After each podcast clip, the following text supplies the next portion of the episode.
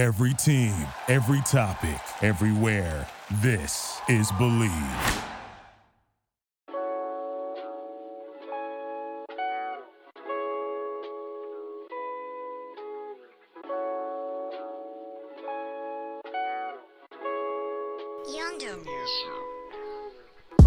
It's crazy what you can accomplish once you put your mind to something. Shifting your mindset to want to be great takes a lot of focus and dedication, and most of all, sacrifices. Success is what we're all after, and I'm currently going through this process where my mindset is dramatically changing.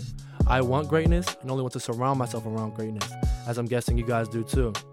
I'm your host, Ivory Frimpong, and I'm bringing you Think Gold, where we will inspire and bring to you inspiration that will change your mindset and improve your daily lives.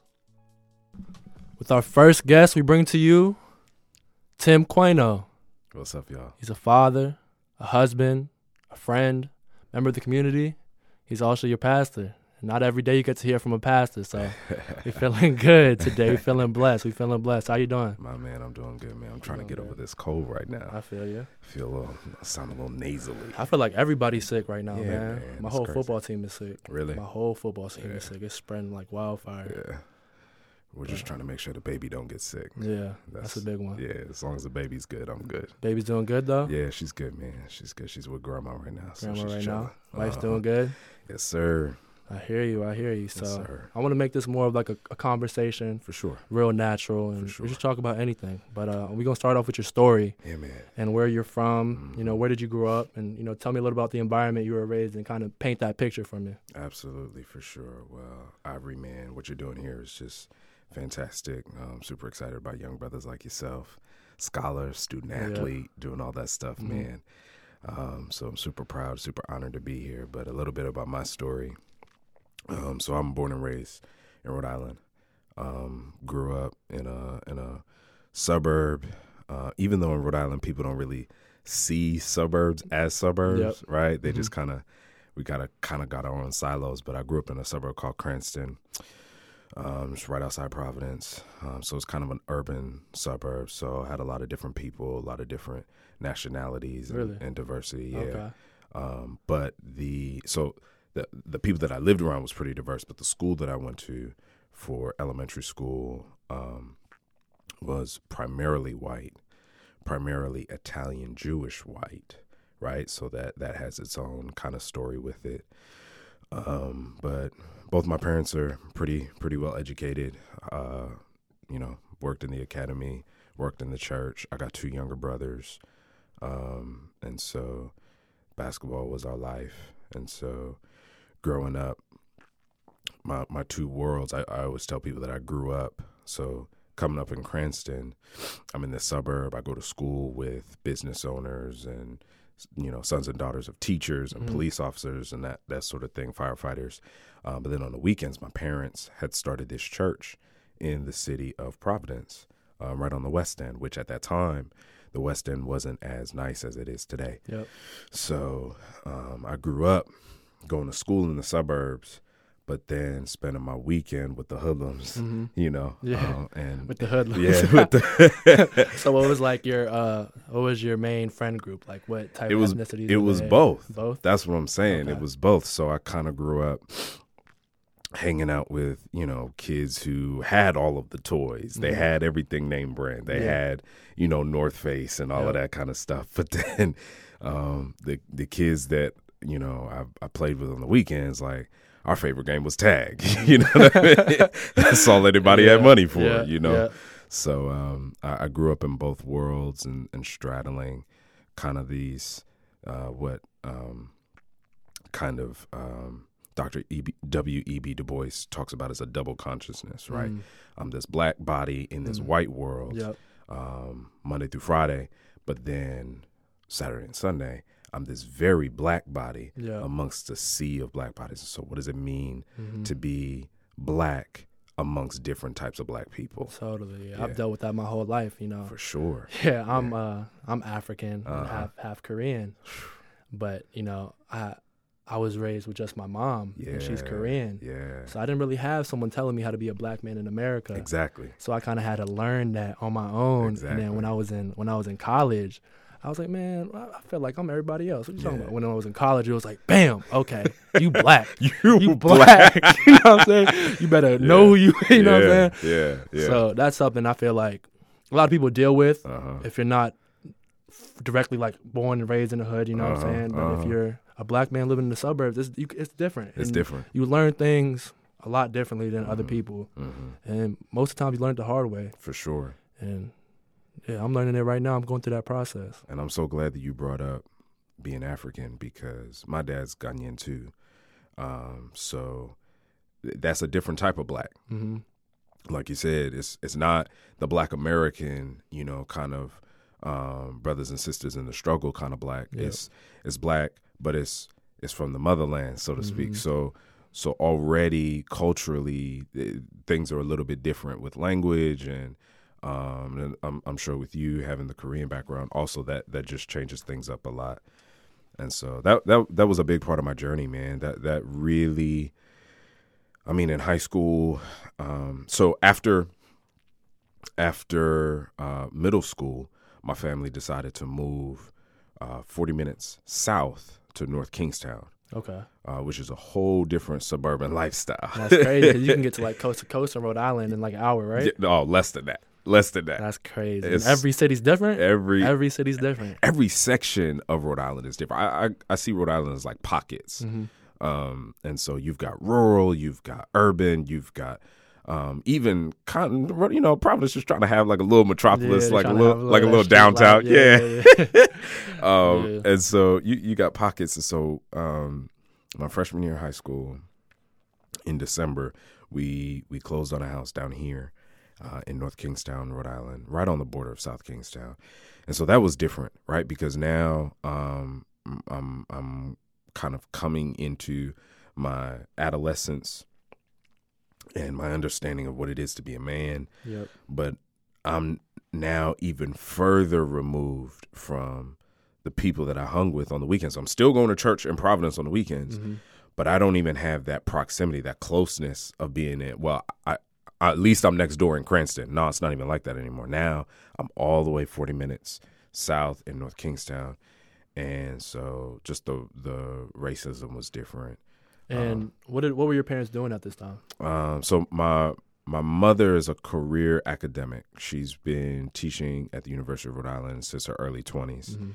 Um, so she was always uh, employed by the University of Rhode Island as a professor. She was a Mhm. department chair for Africana Studies for years, I think for about 10 years, something like that.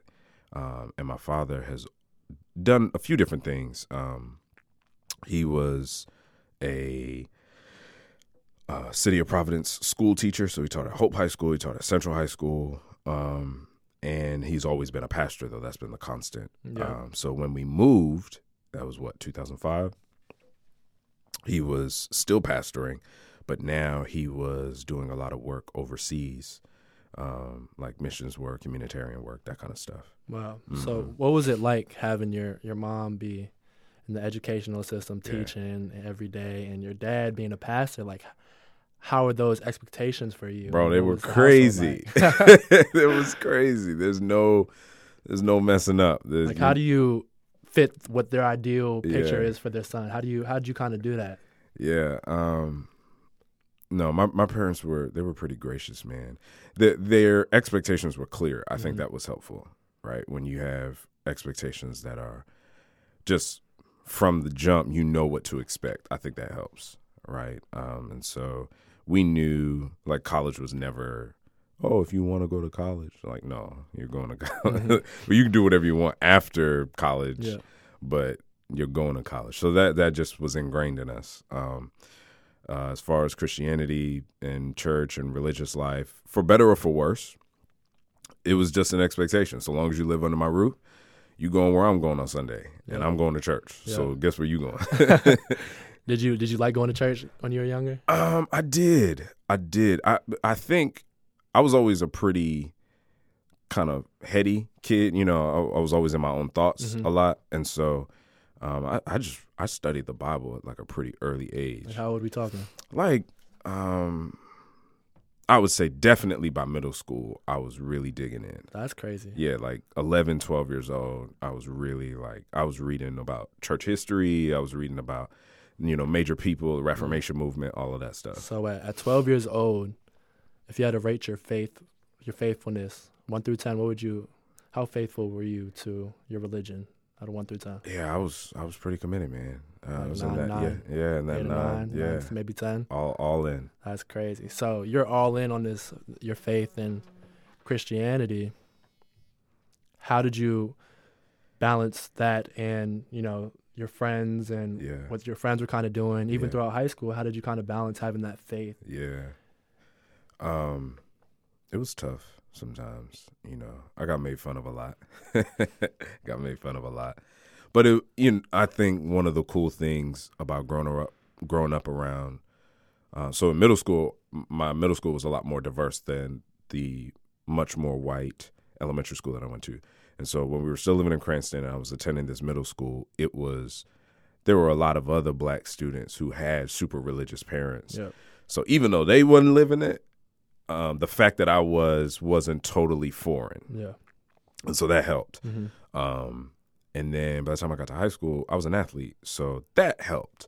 People could relate to they, they couldn't relate to my faith and church and all that kind of that was weird. Yeah. But the fact that I was an athlete, the fact that I could crack jokes, I could Mhm. take a joke, I could crack a joke.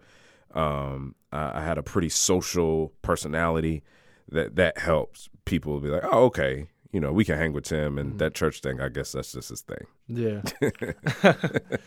so we all, a lot of us growing up, we have God, if not in the front of our minds, in the back of our minds. Sure. So why do you think they looked at you kind of like an outsider, even though it's something that they kind of did believe, they just didn't like showing it? Why do you think you were so foreign to them, and this faith that you had? And, I think it was the decisions that I made. Um, yeah, I think it was definitely the, the decisions that I made. You know, I like as a as a young kid, I didn't I didn't cuss.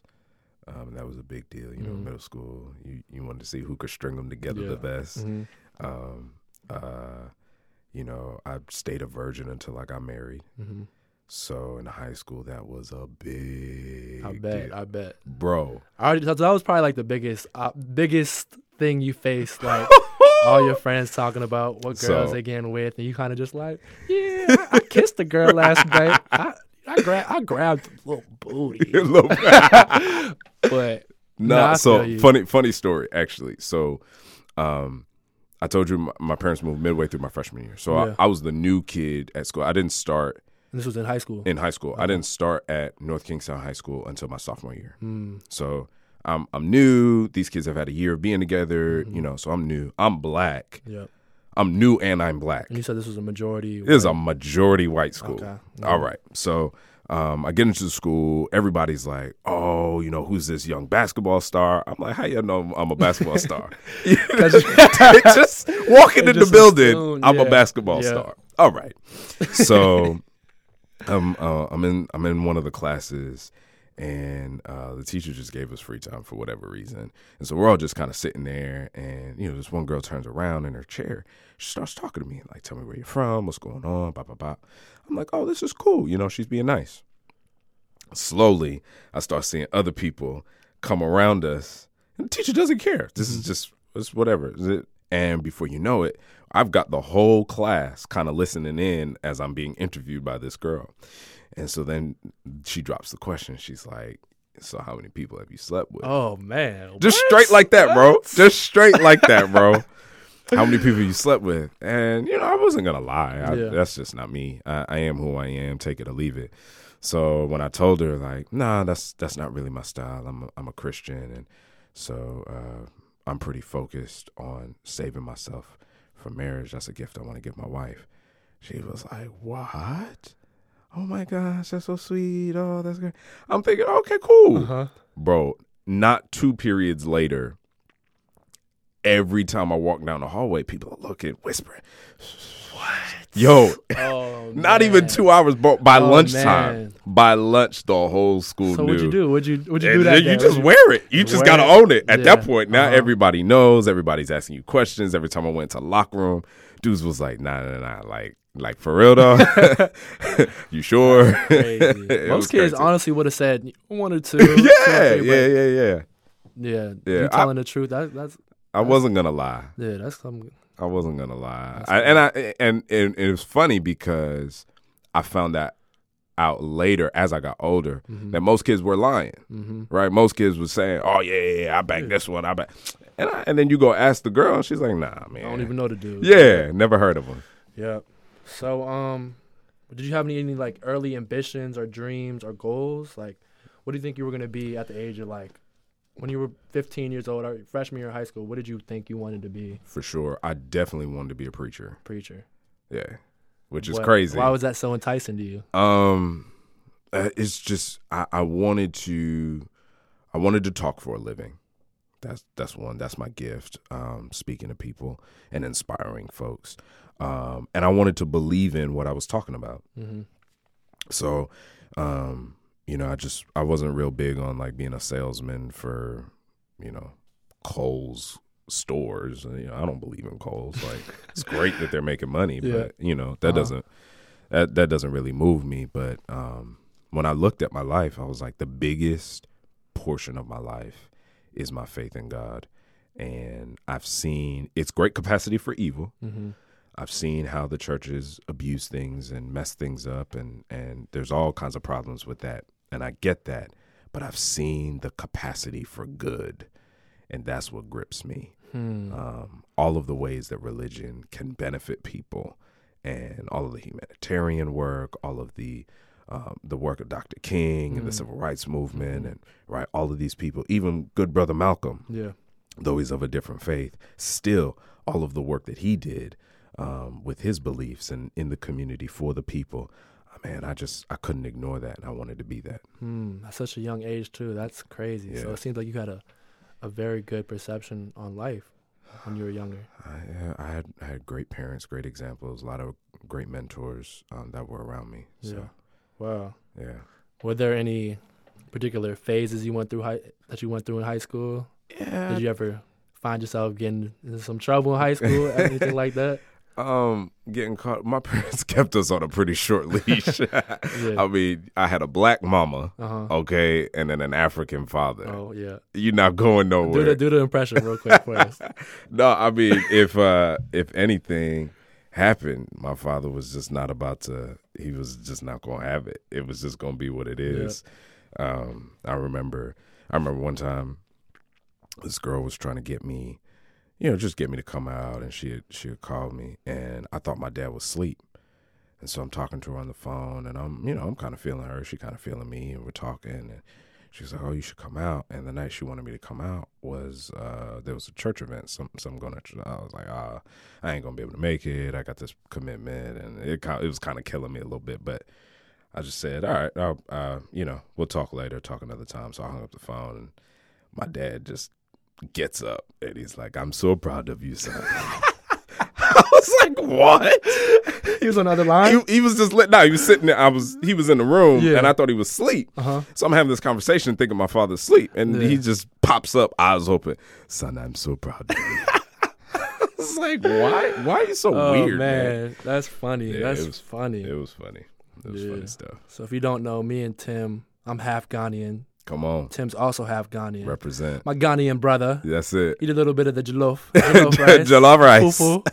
Fufu. I Fufu like and fufu. kenkey. You have you like fufu? don't like fufu, bro? You're not. I You're not remember I used to see my, my dad eat fufu, and he had this big bowl and like Yeah. this red soup in it. Yeah. No spoon, Nah. and he just with his hands with your fingers, I bro. I tried it at like eight years old, and I'm like, I was like, yo, this is spicy. I'm never touching this again. Oh man.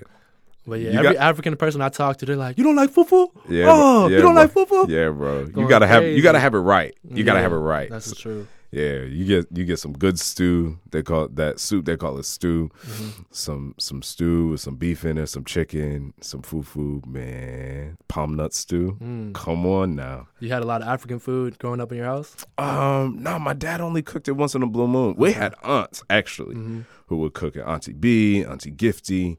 Um, they would throw down. You know, especially like we had church events. Yeah, So yeah, you gotta you gotta have some. We're gonna have to get you some fufu the right way yeah. For sure, for sure. Yeah, for sure. Yeah, man. So uh, let's get back to your story. For were your, sure. Were your eyes always set on college? And you know, how did you view the idea of? You kind of answer that. Yeah. So, yeah. College is something that played a, a big role in your family. Yeah, Just education was degree, huge. right? Education was huge. Mhm. Both my parents uh, are, are well educated, got got higher education degrees, and so that was a big deal from jump. I think um,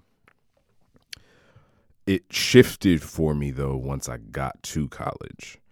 I think I I I wish if I could go back and say anything to myself, maybe freshman year, or even as uh, in middle school, I would tell myself to pursue a skill in college Pursue a skill. to to treat college almost like a trade school. I think I entered um, college with the mentality that you know it, you know I'm gonna have this great experience and I'm just gonna take in the experience and that's cool. But you can have experiences doing anything Yeah.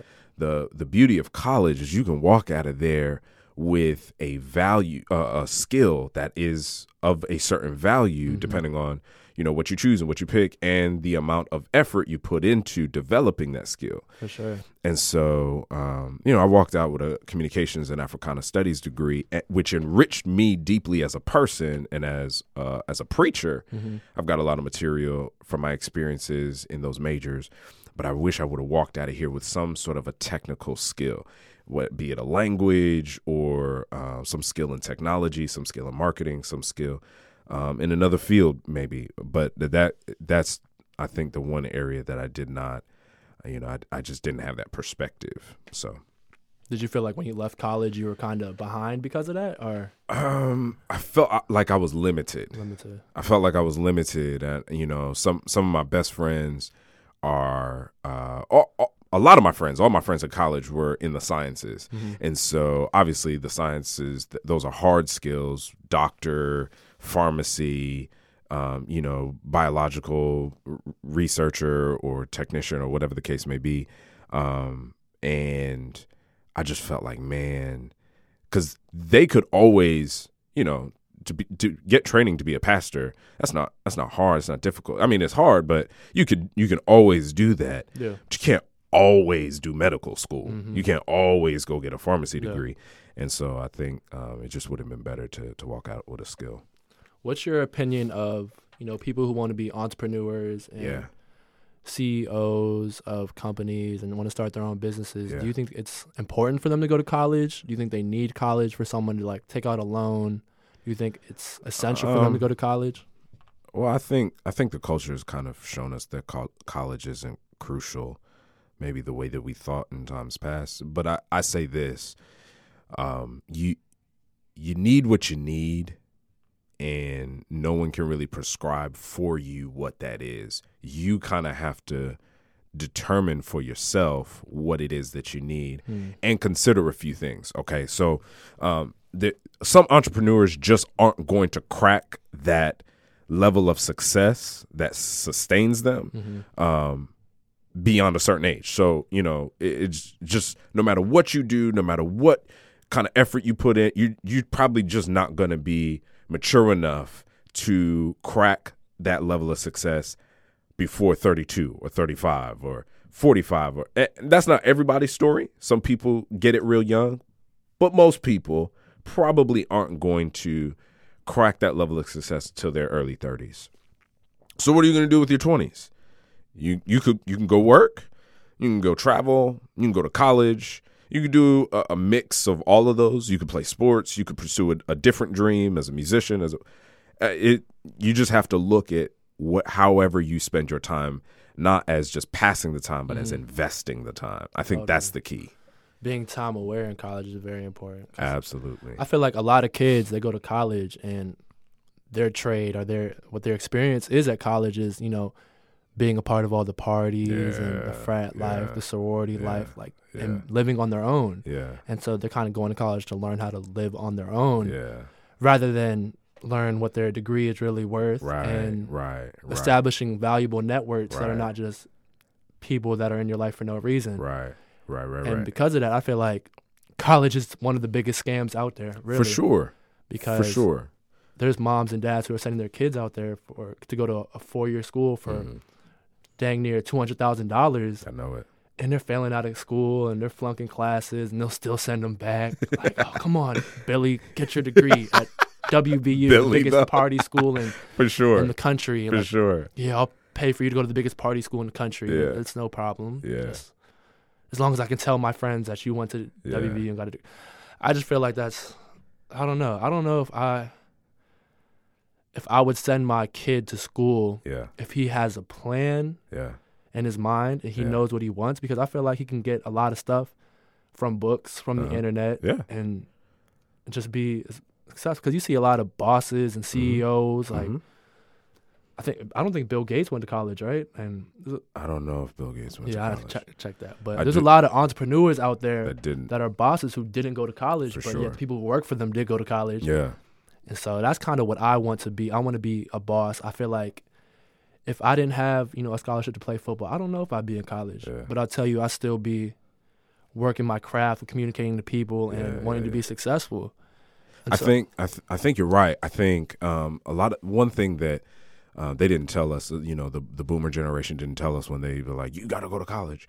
Um, uh, as millennials, we kind of figured out that you can graduate from college and still not have a good job, Mm, and so that has kind of turned us off from the idea of college. But I think one one piece that we need to to keep in mind is um, college is, like I said, it's an investment.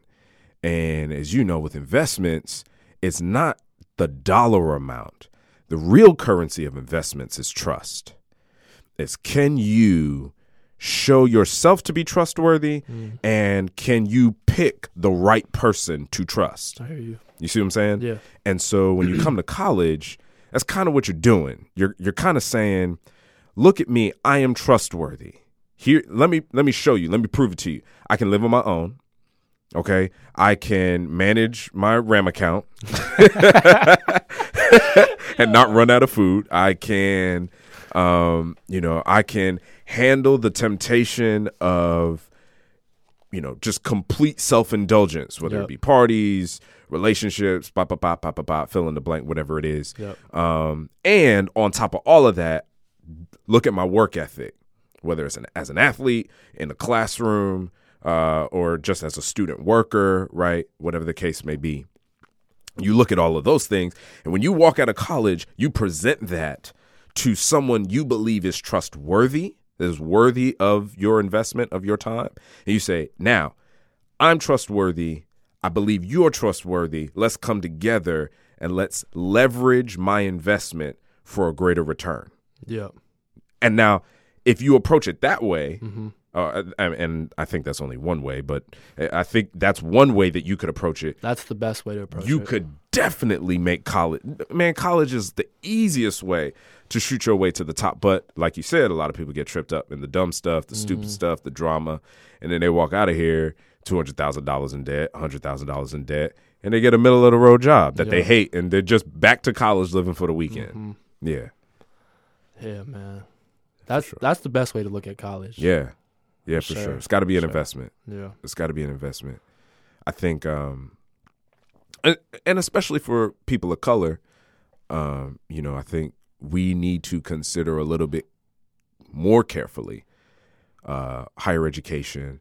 Uh, not to say that our, our white brothers and sisters, uh, our white counterparts and colleagues, don't have to consider college, but I definitely think people of color do because there's already a societal mistrust Yeah.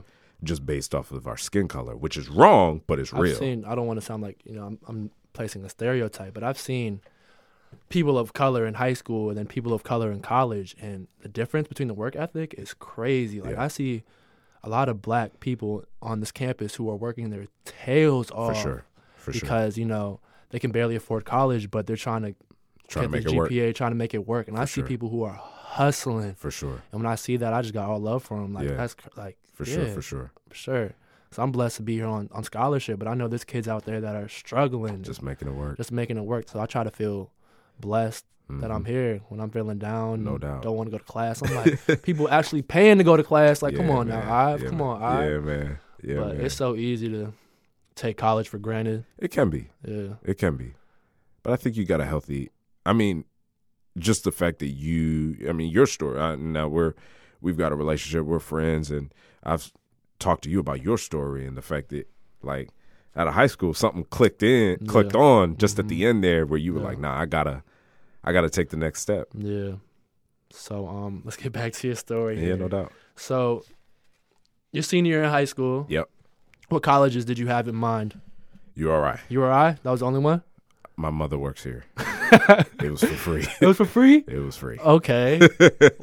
That was it. no student loans, That man. That's awesome. Yeah, dude. Dang, that's lit. Yeah. Okay, so you're going to URI. Uh, Your senior year. It's summertime. School just gets out. mhm. What's your mind kind of like? What are you thinking about? What Let's are you make money. focusing on? Making money? Yep. Making money. Making money. after college or before? You know what do you mean making money? Oh, just I just wanted some some change going some into college. Yeah. Okay. So I worked a, a summer job, um, and that was it. I you know I, I knew the grind of, of higher education. I you know I I had been used to it. So it's just like let's just make some money right now and then get ready for the semester. I hear you. So when the semester started, did you kind of have some goals for yourself? Absolutely. What did you want to accomplish? I wanted to get out of here in three years. Three years, Absolutely, and you did that. and I did that. Wow. How did you do that? I don't know. no, I I mean I Wait, kind of let's tell me about. So, why was that? Why did you want to do it in three years? And Um, I just I didn't want to be here for four. I I I heard about Emeka Okafor, the basketball player, Mhm. and I heard that he had gotten a scholarship to play basketball at University of Connecticut, and that he finished college in three years, but he stayed. I think I think he stayed for a fourth year just Yeah. to get his graduate degree or whatever. But just the way he used the system for his personal benefit inspired me. I was like, I'm about to do that. I'm about to do that. So I did it. did anybody uh, follow in your footsteps? Yeah. Tell us about your, your Oh brother. What do you do after that? After you So found out I- you graduated? I three years? graduated three years. I'm on top of the world. And uh, my younger brother, who's four years younger than me, he was so he came into college a year after I did, after I left. And this young man came into college and said, "I'm about to graduate in two. Two years. That's Two crazy. Oh my goodness. That's he did like, a four year degree. That's morning years. classes, afternoon classes, night classes. That's crazy. Yeah, but man. But but you know you- what? You are right, and and this is what I mean by investment. Yeah. So you URI afforded me this opportunity to do an entire semester's worth of work in one summer by doing an internship. Mm. Look at that. I get college credit, I get to maximize my time, and I get internship real world experience uh all for the price of one. Yep. Like who doesn't love a 3 for 1 deal? You know what I'm saying? So it just realizing that investment, being vigilant, being on top of your game, having conversations with your advisors, like you can really make something work, you know, with your collegiate experience. Do you think it was hard? Yeah, it was hard. It was hard. It was it was uh, I think anything worthwhile is a little difficult, but I, I don't think college was too too difficult. Graduate school was definitely harder. So, getting back to your freshman year, hmm and you have these goals set for yourself, graduate in three years. Yep. What are some other goals you had? Um, I wanted to make an impact on the campus. Make an impact on the campus. Yeah, uh, some sort of a social impact on the Social campus. Social impact. Mhm. you just had that set in your mind. This is something I'm going to do. I'm gonna do it. Why did you want to do that? It's just kind of my mindset wherever I go. I think um, impacting people's lives for the better is, is important, Mm-hmm. and so um, it's my gifting. It's what I do well. Mm. So I want to bring that that impact, that legacy everywhere. Why do you think it's something that you've always that you you do all the time? I, I think I've been around being being a preacher's kid. I've been around that. I've been around preachers, pastors, Mm. and that's what I always saw. You know, whether it was the legacy of uh, Dr. King, who I mentioned, or Mhm. others, other leaders, uh, pastoral leaders. Uh, right, a current one right now is Reverend Dr. William Barber. You know, people who, in a sea of other faces, still call the entire crowd higher. They inspire people to do more.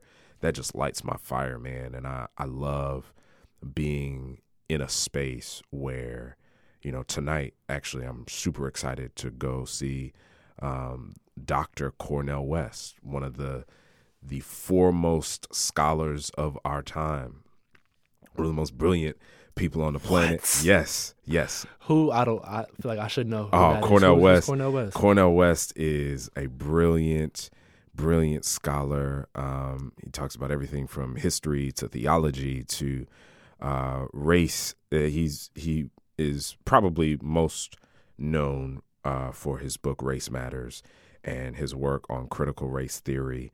And um, he's a super proponent of social justice and civil rights.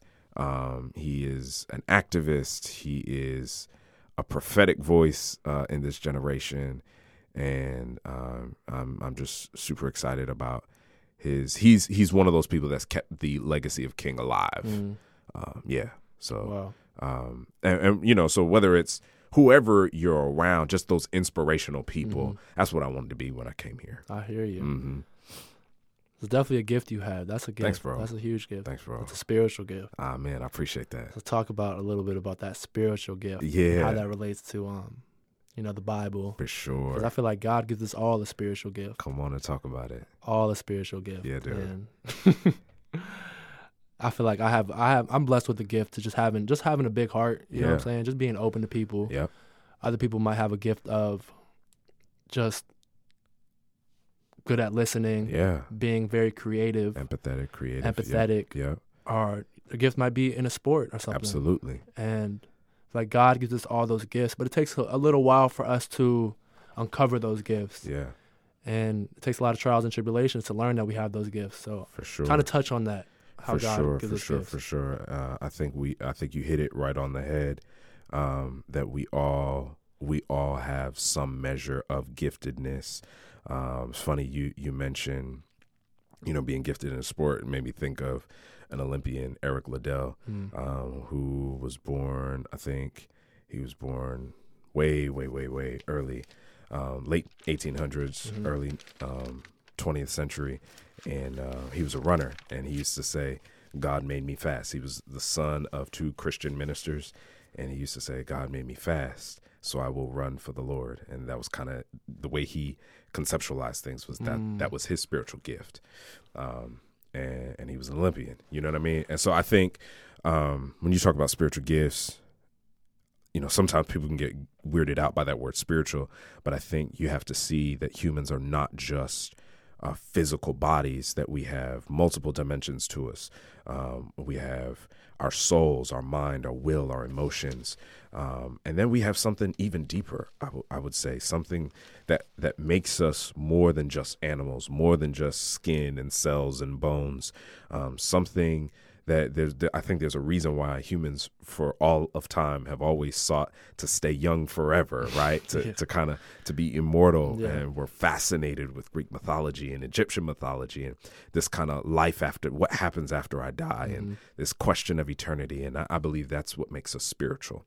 And so um we have these gifts that seem to transcend physical realities to where you have someone like Mother Teresa who chooses to live amongst the poorest and the destitute and the hurting and the broken. You have Mm. people like Gandhi Mm. who, while being a prominent and promising, I believe he was a lawyer, uh, but a promising professional, uh, chooses to forego all of that to come back and to help his people in India and to inspire, to literally lift a nation just off of words, man. I, I think that is the power of a spiritual gift. And I think um, when we take the time to listen to more than just the hustle and the bustle of our daily schedules, where we t- take time to really, uh, whatever, whatever you call it, being mindful. People, some people call it prayer. Um, when we take that time to quiet ourselves, Mm. we can s- start to discover, man, how am I built spiritually? Yeah.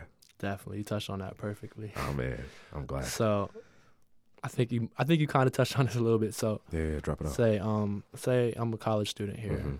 and I don't really know what I'm good at. I don't know my talents. Um, I have a relationship with God, but okay. I don't seem to be finding my spiritual gift. Yeah. How do you think I go about finding what I'm good at and how I Great can help make the world better? Great question. Excuse me. Um, I think it's important that we don't see ourselves as uh, living in a bubble, that you don't do it alone. Uh, I think you get in community. You find some people who are striving to walk the same walk that you walk in, that you walk it like you talk it. Shout out to the Migos. Go, um, go, go. that that you you take the time to get into community with some people who have been or who are where you're trying to get to. Mm. Um, that you get into some community with some folks who are not where you currently are. Um, and then you get into com- community with some folks who are where you are. I think reaching forward to those who are in front of you, reaching Mm-hmm. behind you to those who aren't where you are yet, Mm. and and reaching out and around to those who are right where you are is a crucial part of our development Yeah. because uh, those same level relationships they encourage you. Those relationships behind you you get to encourage somebody else. Yeah. those relationships in front of you they inspire you. Mm-hmm. and i think um, in community you can discover um, things that you thought were weaknesses and and find out oh wow that's just the i was looking at it from the wrong angle um, because uh, somebody taught me this for instance that the same thing that makes you stubborn is the same exact thing that makes you faithful or makes you consistent or makes you persistent um, and so you might be looking at yourself like man everybody tells me i'm hard-headed i'm hard-headed i just make stupid decisions no no no no no you might be hard-headed but that just means you need to learn a different way to channel that hard headedness into persistence. You've just been trying hard at the wrong thing.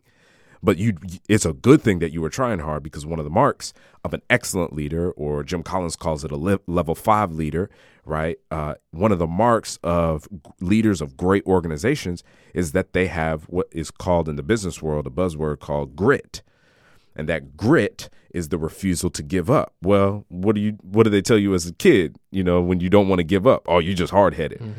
But if you learn the right way to apply that hard-headedness, it now becomes a strength, it now becomes an asset.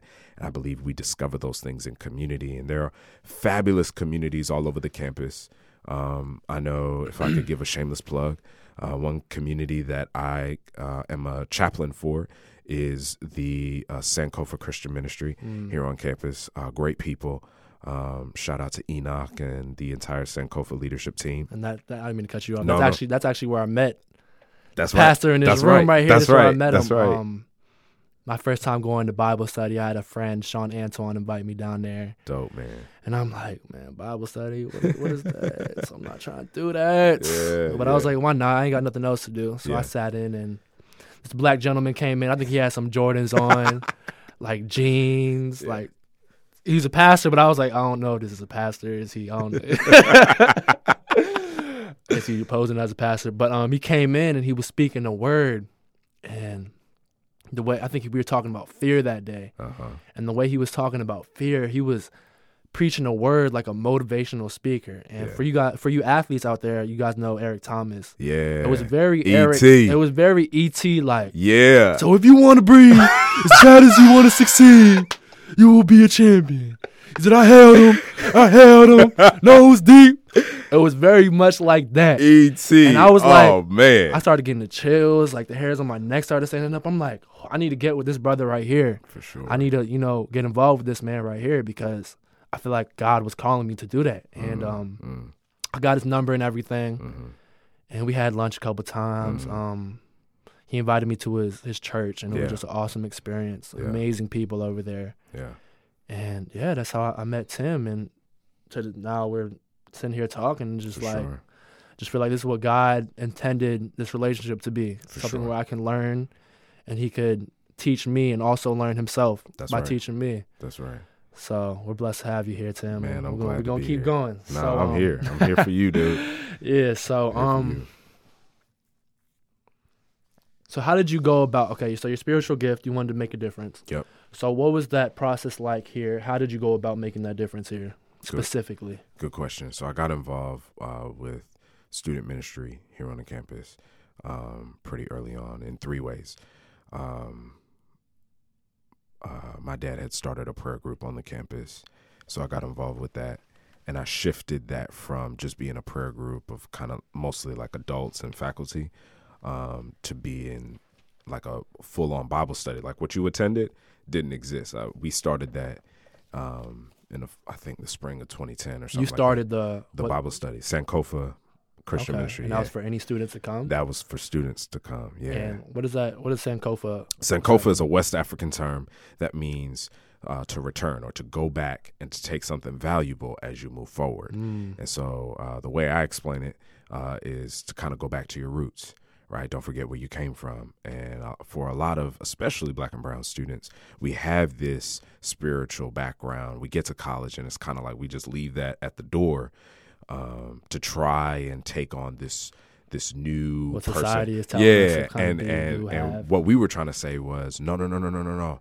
It definitely you need to grow. Definitely you need to to to evolve and to change, but don't don't throw the baby out with the bathwater. Mhm. And so um, we started having these conversations, and it grew into this Bible study, and it still exists today. So that was one of the ways.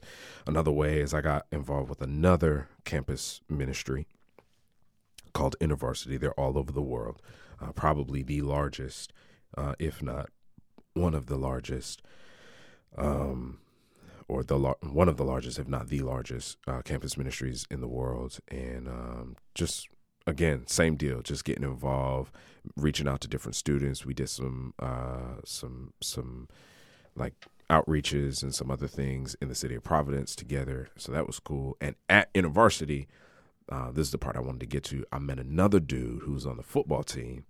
Um, in fact, we hung so tough that people thought I played football, and I was like, "No, a little small for that." no, Yeah. but um, uh, my my main man Orlando, and he started this Bible study with athletes that has now turned into a national organization known as Athletes University, Mm. um, and it started right here at URI Wow. with the football team, and uh, I got to be a part of that, and and so that was those were some of the ways that I, I was able to make a difference here on the campus. Wow. Yeah, That's crazy. yeah, super dope.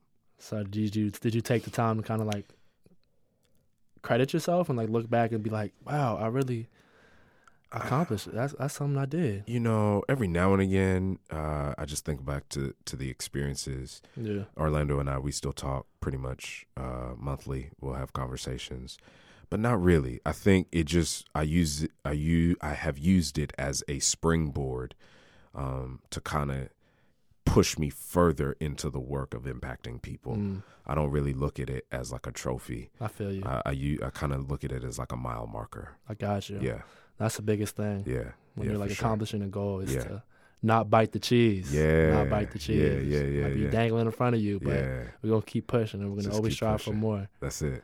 You sound like ET now. So, okay, that's amazing. Thanks, so, man. you started those things up. Yep. What else was going on while you were in college at URI? What else did you? What battles did you face? Trials, tribulations? Was there anything Yeah. that you? There any obstacles for you in college here? Um, yeah, so uh, you know, that was Obama was freshly in office. Okay. So racial tensions were pretty high. Mm, Um, so we were having a lot of race discourse on the campus. really? Yeah, yeah, yeah. We were talking about it. Um, I remember there was a there was a a fight at one of the frat houses um, that I think the campus tried to downplay how racially motivated it was, Mhm. but you could hear it. I was in my dorm room uh, or in the in the office because I was an RA, and you could hear like the racial slurs being yelled back and forth, you know, at people and folks were running and you know, so so it it was definitely you know, and the and the good brothers at Bond, uh, shout out to Kevin Martins and uh, all of those fellas uh, who were doing doing that work that way, and the Pink Women, those ladies uh, were doing a lot to kind of facilitate these conversations. I think Dive URI or Dive RI, um, uh, the the diversity group here on campus that puts on these symposiums Mhm. was a part. Uh, it kind of grew out of that if they didn't precede it. Um, so uh, a lot of these people, Leanne Oliveira with the Cape Verdean Student Association, these are just people that I know um, that that were doing a lot of great work here on the campus.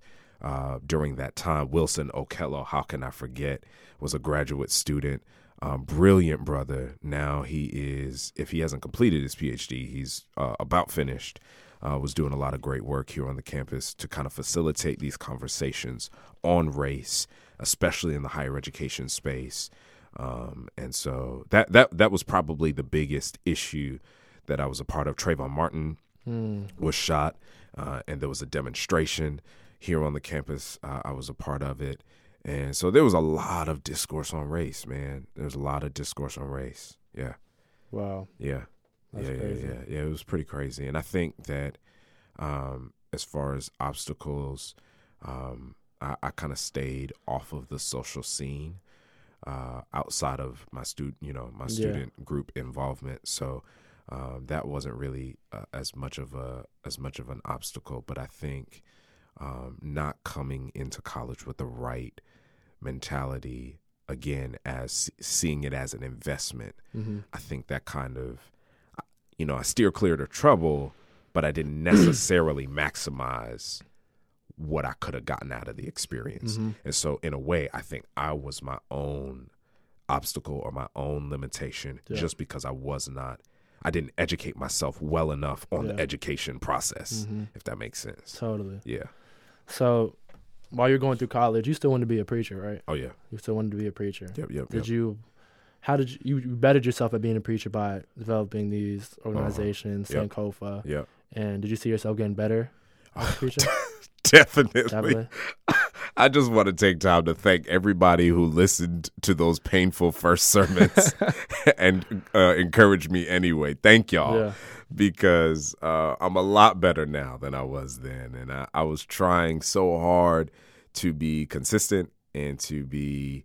Um, to to you know just to be good at Mhm. what I was doing and like anybody you know I, I had I had some some room to grow and some things to learn and I actually have to credit a young woman by the name, two young ladies, uh, one by the name of Jennifer Jackson, the other one by the name of Bridget Dua, uh, who's now married. Um, but uh, Bridget and Jennifer were two ladies that were part of Sankofa, and they actually were uh, two people that challenged me the most uh, because they asked me some deep questions just about tolerance and accepting people that thought Yeah. differently than me Mm-hmm. Um, and their backgrounds were a little bit, you know, they're both uh, black sisters who come from Africa, eh, but their experiences were a little bit different than mine.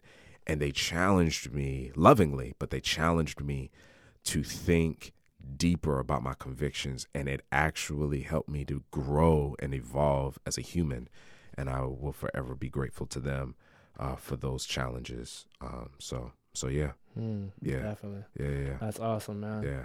So fast forward to your senior year in college. Yep. What's what's your mindset like? What are you thinking about? What's your future? Oh crap! I'm about to graduate.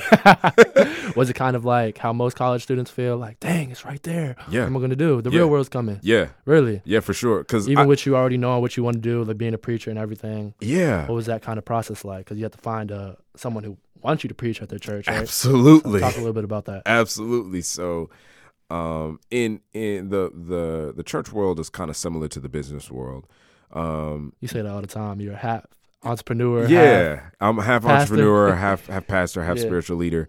Um, and so it's it's they're very similar. And as you know, like when you're a business person, like you can walk out of college with a business degree. Mhm. Okay, That- you know that doesn't mean you're going to be successful. Mhm. It just means you have a business degree. Yep. So now, how are you going to apply that knowledge to leverage yourself to success? So I was kind of like, man, okay, great. I've got this communications degree. I've got this um, second because I double major, so I got this second major in Africana Studies. What am I going to do with it? And I, I wanted to get a master's degree, and so I ended up scrambling at the last minute to apply to graduate programs in theology, um, the, the study of God. And so uh, I, I found a couple of schools, and I chose one in Indiana, Anderson, Indiana, 40 minutes north and east of Indianapolis. Yeah. And so Mm. thankfully, I was able to. I remember you telling me you wanted to be, you know, you kind of envisioned yourself, like most of us do, coming out of Uh-huh. college, on the top of the mountain, you know. For So, sure. You know, for us football players, we envision ourselves being in the NFL. Yeah. For us singers, we envision ourselves on winning American Idol Yeah, and getting a. Grammy, Yeah. whatever. So you envisioned yourself as being a, a mega, Mega, leader, mega pastor, New York Times Yeah, bestseller, best- traveling the circuit. hmm Uh huh. and then God humbled you real quick. right? Real quick and in a hurry. talk about that because I feel like God is o- always humbles us. For always sure. as a For sure. I think, you know, I I think because of the decisions that I made early on, yeah. I kind of approached um my my career as a religious professional with a sense of entitlement, hmm almost like I I deserve this. Yeah. You know, like some of these other cats out here that you hear about um, that get involved in scandals, like hmm I, you know, I, I'm I'm better than them. I didn't, you know, I made better decisions, and it wasn't like that. I, I ended up at this uh, really small school in Indiana. Um, it was not prestigious. It's still not prestigious. Um, you know, I, I I wasn't.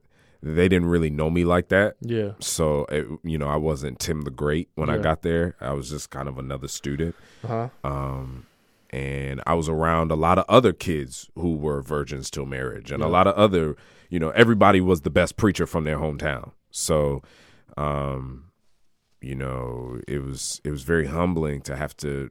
I I I would imagine it was like being going from being a high school superstar to being on a college team. Yep. You know, it, it was just like, oh, dad, like everybody's good here. Mm-hmm. Everybody knows how to write. And the biggest humbling thing was, so in college, I could kind of coast because I was smart Yeah. and I had, you know, I, I, I could do some things. Yep. When I got to grad school, I was like, oh, snap. Everybody here, like, actually reads the book. Knows the word. First of all, everybody actually bought the book. Yeah. like, you know, in college, you kind of weigh like midway through the semester, Mm-hmm. ah, maybe I should buy the book. No, in grad school, everybody had the books early.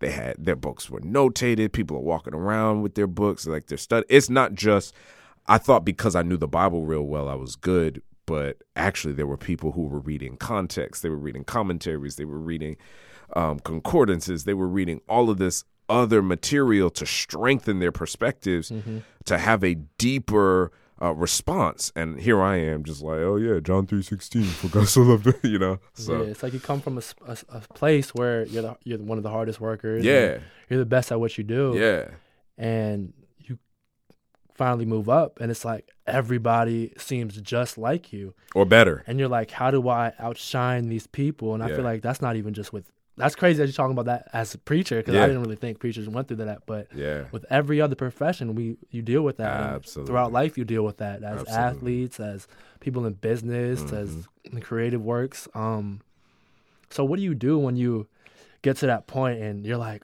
wow, how do I showcase my ability? Like everybody, I guess they're just as talented as me, but you know we have different minds. So how do we use our our minds and our, our I guess our spiritual gifts to kind of yeah. To showcase to what showcase what we got? um you, you get humble and you get honest rather is what i wanted to say. You get honest.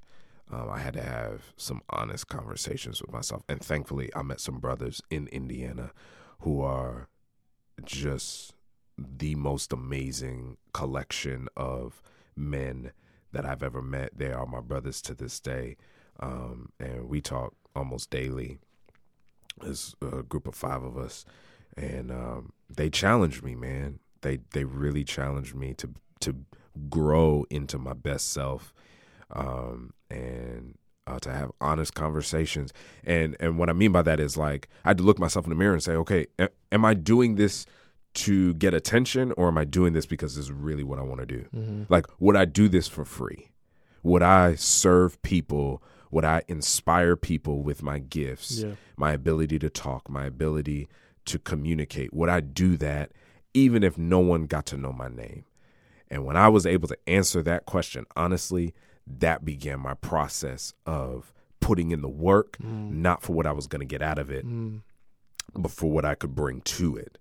I think seeing myself as a contributor, Um, uh, you know, w, Dr. W.B. Du Bois wrote "The Souls of Black Folk," and I I became very fond of talking about the gifts of black folk and not just the gifts of black folk but the gifts of people the gifts of all souls the gifts that we bring that going back to that spiritual gifts the gifts that we bring to the table sometimes is not about the recognition uh, sometimes it's just about your willingness to serve other people with your experiences, with your talents, with your skills, with your resources, with your connections, your network, everything that you've been given uh, freely or that you've earned, sharing that with other people, I think is what makes for great community and great spaces and societies. So that's good. Yeah. That's really good right there. Thanks, man. I'm learning a lot. How you taking me back to church? so I, I don't got to go this Sunday. but okay, so I'm gonna talk about um just some subjects that For I sure. feel like you're being a pastor you could touch on. yeah, for sure. And um, so yeah, um, so let me start off by saying, you know, I had a conversation with my aunt last Sunday, hmm and she was she gave me an interesting perspective about God and how God. She said to me that God does not want us to love anything more than Him. Wow. So, you know, you know me. I'm a I love football. Yeah. I really love football. It's like my everything. Yeah. You know, I give it my everything, and Yeah. I'm gonna keep giving it my everything. Sure. But I say last season, I really love football more than anything out there. You know what I'm saying? Yeah, yeah. And she was just telling me like when you love something more than you love God, God has a funny way of humbling you with that thing. You know what I'm saying? Yeah. And I was like, that is the truth. Yeah. Because that's what happened to me. Yeah. But when you take that thing that you love Yeah. and you use it to glorify God Yeah. and you say, I love God more than football, Yeah. so I'm gonna use football to glorify God. Right. It's like night and day. It's like Yeah. You're having so much more fun in what what you love to Yeah. do Yeah. when you use God to glorify it. Yeah. And um, I think I don't know what it exactly says in the Bible, but No, no. Abraham was ready to sacrifice Come on. his son, yeah, right? Yeah, that's the story. to God. Yep. He said, God said, if you love me so much, sacrifice your, your Yep. only son. Yep. And he said, okay, I'm Yep. gonna do that. Yep. And then right when he did, God Yep. said, you know, you're good. Don't sacrifice your son. I know you got love for me. Yeah. Sacrifice a goat instead. Sacrifice the billy goat. That's it. so kind of touch on that how Yeah. we need to have god be the center of our lives Right. and how we make god the center of our lives No, that's that's great, and I think that um, your aunt is a wise woman, and um, I think that uh, for those who might be listening who may not necessarily be, um, you know, religious people or or even really see themselves as very spiritual, um, I think we can all agree that we are our best selves when we are not self-centered. I think um, the the pinnacle of human existence, the pinnacle of human uh, of the human experience is when we are generous, when we are considerate and kind and loving, and willing to sacrifice our um, our desires for the sake of the common good, for the upliftment of others.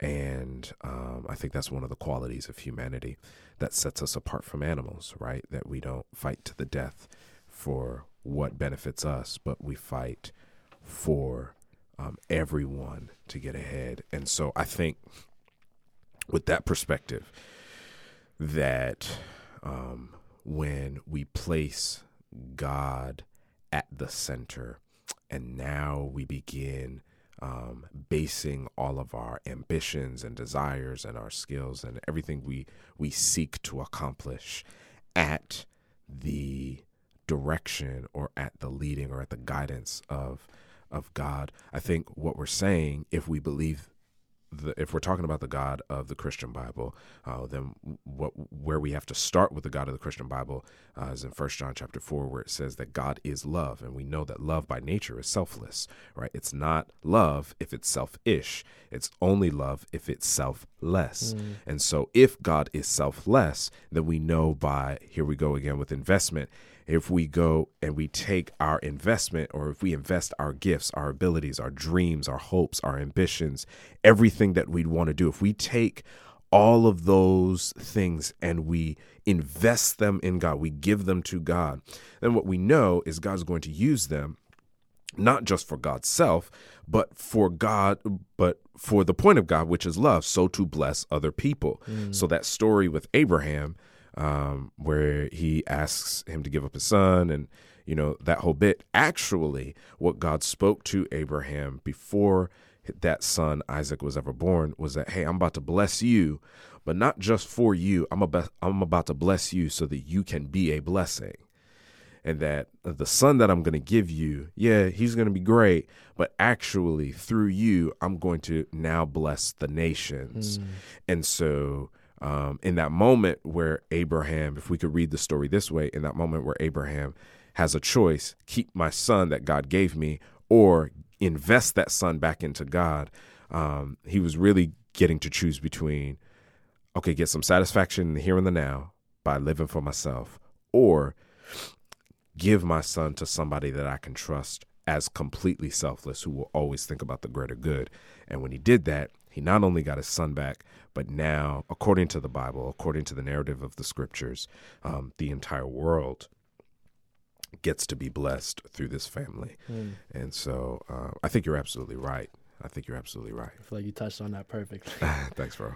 But I never thought about it that way. Yeah. I never thought about it. It never even crossed my mind. Yeah. Uh, but Yeah. yeah. so that touched on that subject very well. So another subject here. Um, kind of talk to me a little bit about pain and Yeah. Why God inflicts pain in us, Mm, and mm. why? Because I know we need pain. We need pain to grow. Sure.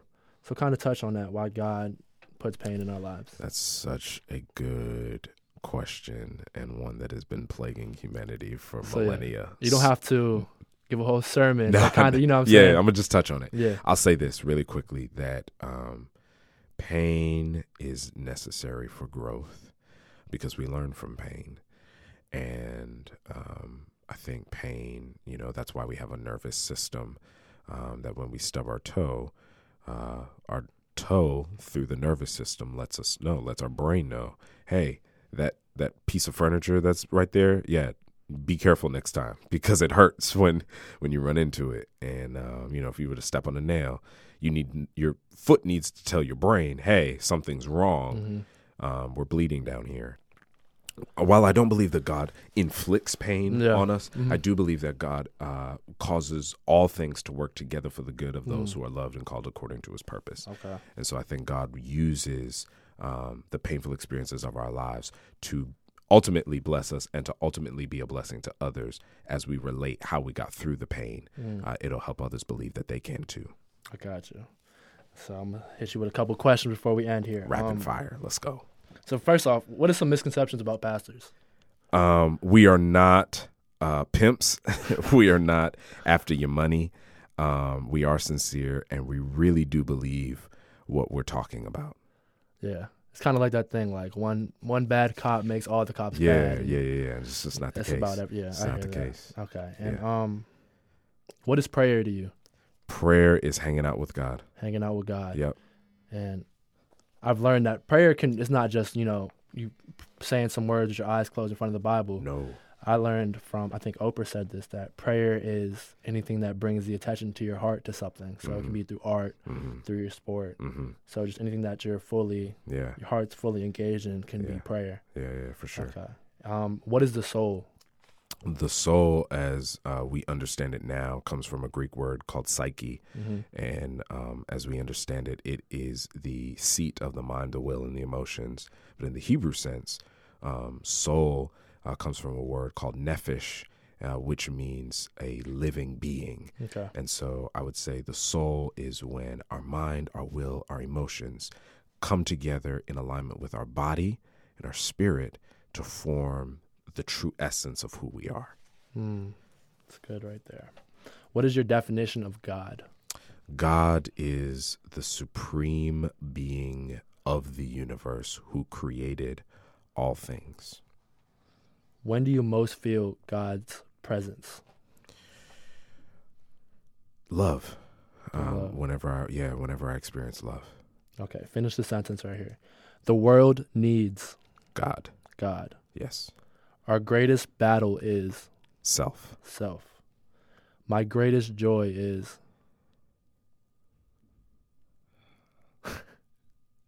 My family. family. Yeah.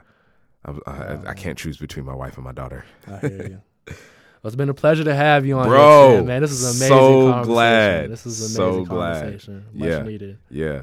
Much needed, man. We need you, Ivory. The work that you're doing, the conversations that you're I'm having, trying to be, man. the way that you're thinking as a college sophomore. sophomore, yeah. Bro, this is amazing. You're killing the game. Keep it up. Trying to, man. Appreciate you. I definitely need to have you back on here on Think Gold. Just let me know. yes, sir. Think man. gold. Think gold. Bro, we're going to think Yes. Sir. We're gonna think gold, man. I love it. And uh, I love it. have a blessed day. Hold up, before we end right here, can Yeah, we just say a quick prayer Absolutely. for anybody listening For sure. who might be going through something? For sure. For anybody who need, just needs to hear it, can we just say a quick prayer? Absolutely. Dear God, we say thank you always uh, for breath in our bodies, strength in our bones. God, we pray uh, for every, anyone who is listening uh, to this talk, uh, to this podcast. You just bless them. That wherever their spirits are, whatever they're feeling, whatever they're going through, you just bless them um, and cause them to see peace, cause them to experience joy, and cause them to feel your love. In Jesus' name, Amen. amen. Thank you for listening to Bleav. You can show support to your host by subscribing to the show and giving us a five star rating on your preferred platform. Check us out at Bleav.com and search for B L E A V on YouTube.